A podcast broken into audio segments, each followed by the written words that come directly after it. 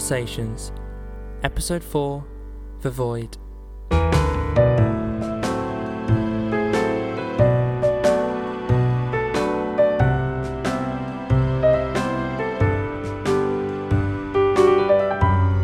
Written and directed by Oscar and Jade Wenman Hyde.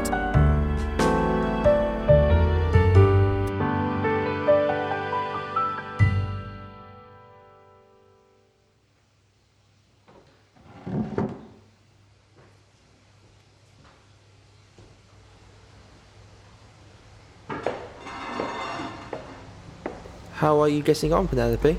Yeah, fine. I just need to finish wiping down the tables and then I'll do the floors. Are you looking up tonight? Yeah, so as soon as you're done, you're free to go. Thanks, Trent. There's still a lady sat at the window, by the way. I know. I'll go and have a chat to her now. Hi, excuse me. Yes, my dear. Just to let you know, we have closed. You have about 15 minutes until we lock up. Oh, okay, no problem. This restaurant just brings back so many memories. Oh, really? Would you care to tell me one? I would, darling, but it would take longer than 15 minutes. You'd have to take a seat. A quick one then? Why are you interested in an old bird's stories anyway? Because if you don't have time to stop and listen to other people, then why should people stop to listen to you? Very true. You're a smart young man. What's your name? Trent, and may I ask yours? Doris. Doris, it is lovely to meet you. Likewise. I haven't sat down with a man your age since I met my husband. You ought to be more careful letting you out alone. what brought you to Mazine's? Me and my husband used to come here together.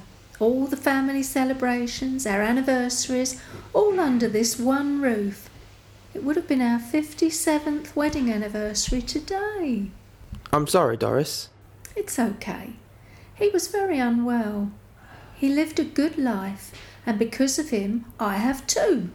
Life can be a rotten old thing, but it's the journey that counts. It sure is. Anyway, I thought I was getting a story. Would you like to talk to me about your husband? I'd be delighted, but where to start? Hmm. Uh, Why not start at the beginning? well, we met at a local dance hall. Oh, what was it called? Um, Pronto's. It was in Kingston where I lived. What year was it? October 1961. I remember it so well. I was going out with one of Ernie's friends at the time, and we went to Pronto's. I saw Ernie, and he was swigging out of a bottle, so I thought, uh oh, he's an alcoholic. when I first spoke to him, I said, I remember the first time I saw you, you were swigging out of a bottle. Then Ernie replied, It was cough syrup. I had a cold. That's brilliant. Don't judge a book by its cover. Exactly. He was such a lovely man, but he could be very shy. Not to me, but other people. In what way? Well, my father used to say, Does that man have a tongue in his head? And when I replied, Yes, he'd say, He doesn't use it, does he? I don't think he ever fully understood Ernie. He sounds like a lovely character, and your storytelling is so captivating, Doris. I'm glad I'm not boring you. Not at all. Carry on. When we first got together, we used to hang out at the Wimpy underneath the dance hall. It was one of the first to be opened. It used to only cost one shilling and threepence. What's that in today's money? Oh, I'm not sure. I think it's about sixpence. Brilliant. How times have changed. They sure have. It was a different world. In those days, there wasn't much you could do. It was dancing, coffee, or the movies. What was your first movie? The Music Man. Starring Robert Preston and Shirley Jones? Yes, that's the one. I'm surprised you know of it. It's a wonderful movie. It's not lost, just in the archives. Maybe you're right. And anyway, you mentioned that there wasn't much to do in those days, but I don't think there's much to do now. There just seems to be more than we had. We would find ourselves doing the same old things. A few days after our first cinema trip, we went back, got in there, and guess what film was playing? The Music Man? Yes, but we still ended up staying and watching it all over again. How old were you both when you met? If you don't mind me asking. Ernie was 18 and I was 16, nearly 17. And look at all these memories that you have have stayed with you for all these years. You're very lucky. I'm sure you have memories. They may not seem like anything now, but in your future they will. Is there a young woman in your life, Trent? Not currently. I was with someone for a while. We even had two beautiful sons together. But sadly, it didn't work out. Oh, I'm sorry, dear. What happened? It's a long, complicated story, but to cut it short, we just weren't right for each other. We tried so hard for the sake of the boys, but it, it soon became apparent that it just wasn't right. We both deserved to fill the missing part of our puzzled hearts. It shows true care for your children when you both find a way to prevent the situation from turning sour. There was obviously love deep down somewhere. Oh, of course. We've always loved each other, but that's not always enough. I sometimes wish it would have worked out, as I'd love to have that happy family unit, but it just wasn't meant to be. That's okay. Not all relationships work out and they're not all perfect. Mine and Ernie's definitely had its ups and downs. You say that with a smile on your face, like you did something you shouldn't have? You're very right. Oh, Doris, what happened? Well, it was New Year's Eve and I had been seeing Ernie for a couple of months. We spent the evening at Pronto's, but then I left with another man. Doris, no! How could a sweet lady like you do that? That's not even the worst part. Poor Ernie had missed the last bus, so he had to walk ten miles to get home. It was one in the morning and the floor was covered in snow. He was fine though. He had his fancy winkle picker shoes on. Winkle picker shoes? What on earth are they? They are shoes that come to a really narrow point at the end, pointing upwards like the tip of a boat. Oh, wow. I would have loved to see those. Trust me, you wouldn't. They were horrendous. All the rage in the 60s, though. I bet. So, what happened next? It was New Year's Day. Ernie got the bus to mine and then walked through my parents' shop to the lounge at the back.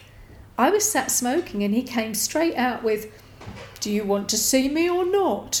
Wow, that's quite a bold move for a shy man. He must have liked you. What did you say? I said, Oh, okay, if you want. anyway, back to you. Were you engaged? No, we never got to that. Is there any reason? It was just never the right time, and I think deep down we always kind of knew that the relationship would never maintain. Not only that, we could just never afford it. At least you knew this before you went through with it. Marriage is a big commitment and promise, especially if it's one that you can't keep. It's okay though. The boys are happy with their mother, and that's all that matters. Yes. But are you happy? I'm getting there. I just wish that we lived closer. Time pushes people apart as much as it brings them together. One thing I do know from my many years of life is that things do work out. Scars do heal. Just give it some time. You're very wise, aren't you, Doris? You don't stay fit and healthy this long by living with stupidity. That's very true. Can I get you anything? Another tea? Shouldn't you be going home? I'm enjoying talking to you and hearing your wild stories. We could talk for a bit longer if you like. I'd like that a lot. It gets a bit lonely sometimes. I'll get us a pot of tea.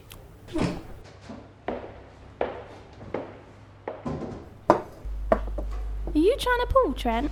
What? She's on her own. Everyone needs a friend sometimes. She's not a charity case. I'm nearly done and then I'm going home. Okay, great. Here you go. I hope it's strong enough for you. It looks just right. So, Doris, when did you and Ernie get married? It was December 1963, but we got engaged the year before. Was his proposal romantic? Not at all. He wasn't the most romantic. Well, he was, but not over materialistic things. It was the everyday moments with my Ernie. I don't think that's a bad way to be, though. How did he propose? We were walking in Hounslow shopping, and then we both decided to get engaged. You decided together? Yes, and as soon as we said it, we went and got a ring. We stood underneath a lamp post, and Ernie put the ring on my finger. That sounds pretty romantic to me. How old were you at this point? I was just about to turn 18. What did your parents think of it? Everyone said that we were too young. But look how we proved them wrong. Exactly. True love. What was the wedding like? It was a quiet church wedding, but wonderful nonetheless. We got married at four in the afternoon. When we came out of the church, it was pitch black and snow was falling all around us. It was magical. How beautiful. A white wedding. It was. Ever since that day, I've always thought of snow more deeply. Not only our wedding day, but our engagement was gifted with snow. There's so many memories, so many times when I think of our life together and the snow that came with it. Our first car never did well in the snow. We used to have to stop every mile and put a cloth against the exhaust manifold and then hold it against the windscreen to melt the ice. what a nightmare. Did the car not have a heater? a heater? Cars didn't even have seat belts. It was a great car, though. It got us through the toughest winter. I know snow isn't as often these days, but when I do see it, it brings back all of those happy memories and reminds me of my Ernie. The way you see beauty in the smallest of things is inspiring, Doris. We should all learn to appreciate life as clearly as you.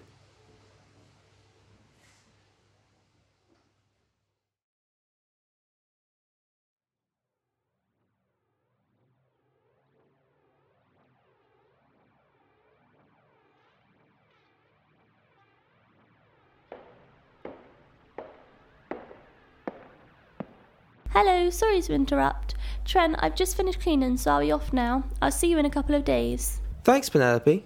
Great work tonight, as always. Thanks, T. Speak soon.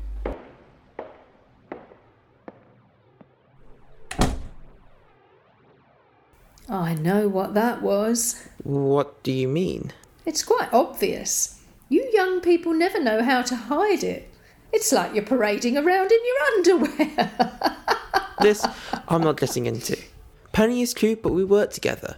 I don't see it that way. Nonsense.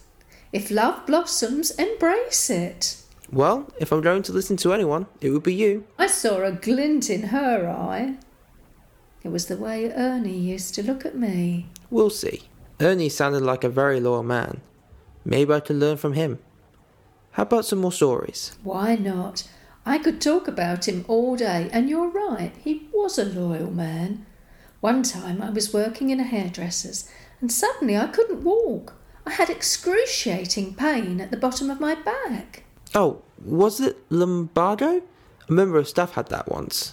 As a matter of fact, it was. My brother Jimmy came to the rescue, and his wife called the doctor. Ernie even borrowed someone's motorbike to get to me. See, he was romantic. Was he into motorbikes? Yes, he loved his bikes, cars, and trains.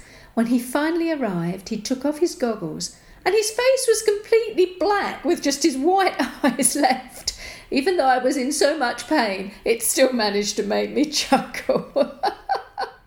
Why was his face covered black? it was from the smog.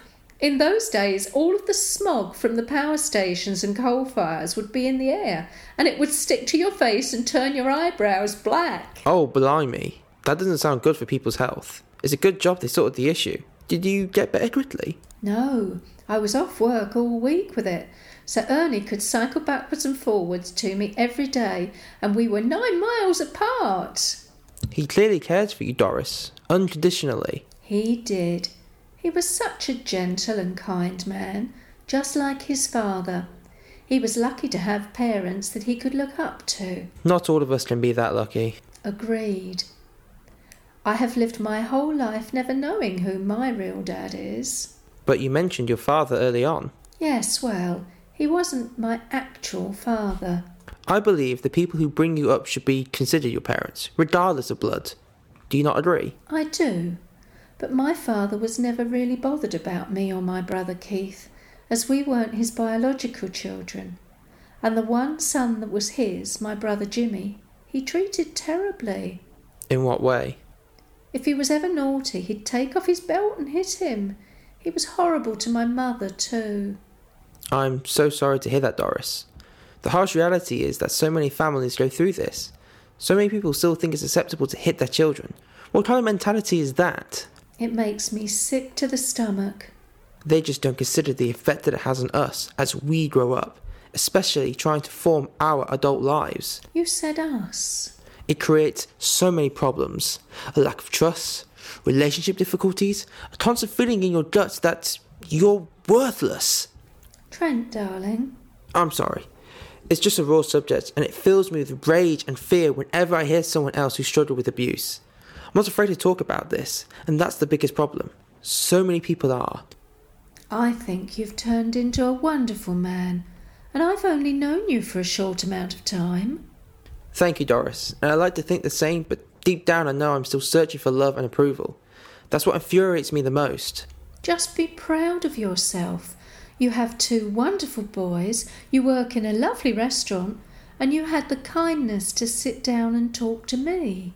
But do you ever feel that when you're trying to be a better person, you're doing it for the wrong reasons? It may seem that way now, but one day it will pass. Have you ever thought about seeking closure?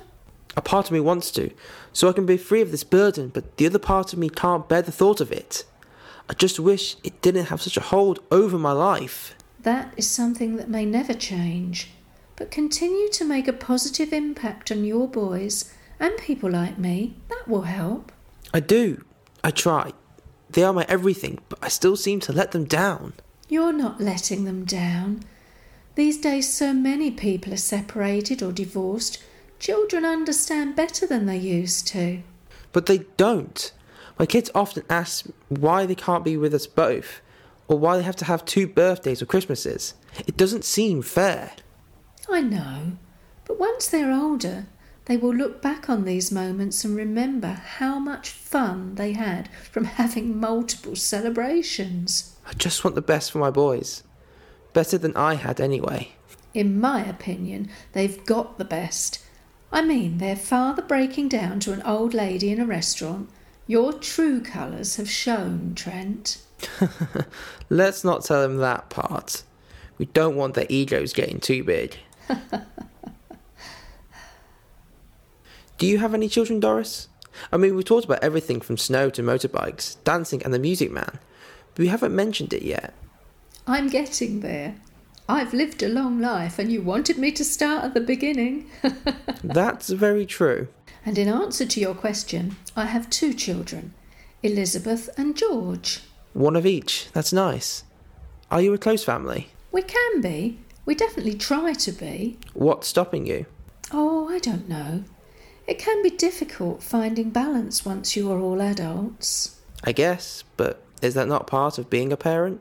Of course it is, and I try my best, but they all have their own lives, and I'm still living in one from the past. Are you finding it difficult to move forward? Terribly. I'm struggling to see a future without him. But I'm sure it helps having your children and family around. Yes, but they are so busy, and he's been gone for some time now. They've got so many distractions from the sadness. Life is simple, Doris. Once you strip back the layers, you're just left with this void. A void that constantly needs to be filled. And then when you don't have someone there distracting you, life seems impossible. Life is impossible without my Ernie, and I live with that feeling every day. There's many reasons to look forward, Doris. This is your second chapter. I don't think Ernie would like you holding yourself back from the world. He wouldn't at all. He'd want me to make the most of my life and be happy. He'd be so disappointed knowing that I just moped around and wasted what little life I have left. But just imagine, Doris. Imagine going all the way back to New Year's Day, 1962. Think about how your life would have been different if Ernie didn't come back to you that morning. I can't imagine it. Every version, every moment of my past has his face mixed into it. Even my memories before him, he is somehow there. I know what you mean. When I was with Clara, I found her embedded in my previous memories, and I almost forgot what life was like before her. Even now, when I come home, I almost imagine the day as if we were still together, and how much nicer it would have been. It sounds like there is still something there, Trent. There always will be. She's a memory that will never fade. Well, for a young man, you really seem to have it all figured out. Far from it, but I try my best to at least find clarity in my clouded life. It always helps to talk, though, doesn't it? It does. But people never seem to talk anymore. In day to day life, they don't. But working here, I see so many wonderful people talking, making conversation. This evening alone, I have served a couple on a first date, a man announcing his sexuality, and a middle of the road marriage finding new ground. But I doubt all of them are wonderful, are they? Oh, God, no, they're not. But human beings are incredible when they want to be. I mean, look what we can do when we put our minds to it, and what has already been achieved throughout years of history. Agreed. I mean, the world would be dark without Edison. and words would be boring without Shakespeare. They sure would. If people spread kindness and act with their heart, then the world would be an even nicer place. Life is beautiful, and we should cherish it. I think most of us do. I shall try to. What I love about this job is seeing people together, with no distractions, fully present in the moment, like it should be. If people practiced this more often, then maybe this would prevent problems from happening or relationships from breaking down. Sometimes all you need to do is just talk. Doris, you're a genius! Me? What did I do? All along, there's been this emptiness in my void, and all I need to do is to go to Clara and talk. I need to tell her how I feel, how I want to make it work and be a family again. I love her, and not a day goes by where I don't wish things were different, and I was still with her. Sometimes all you need is to just talk to someone and hear it from them, to give you the push you need to do what's right. Thank you, Doris. You're welcome, Trent. I'm glad I could help. I may be old, but there's still some sense in this brain of mine. Come on, I'll walk you home. you don't have to do that. No, I want to. It's a small gesture to walk you home, not a burden. Thank you.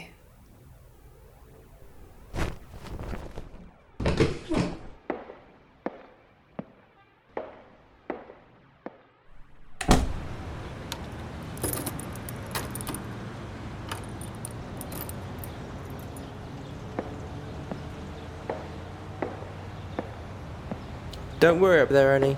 I'll get her home safely. You would have gotten along with him so well, Trent. I can just see it. Why do you think that? You both have a kind heart, and that's all you can ask for in a person.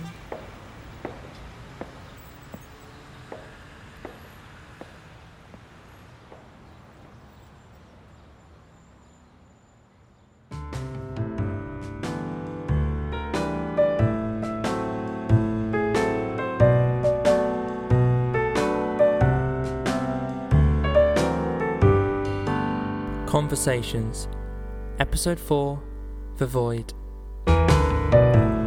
Starring Gail Taplin as Doris, Jade Wenman Hyde as Penelope, and Oliver Thomas Wright as Trent.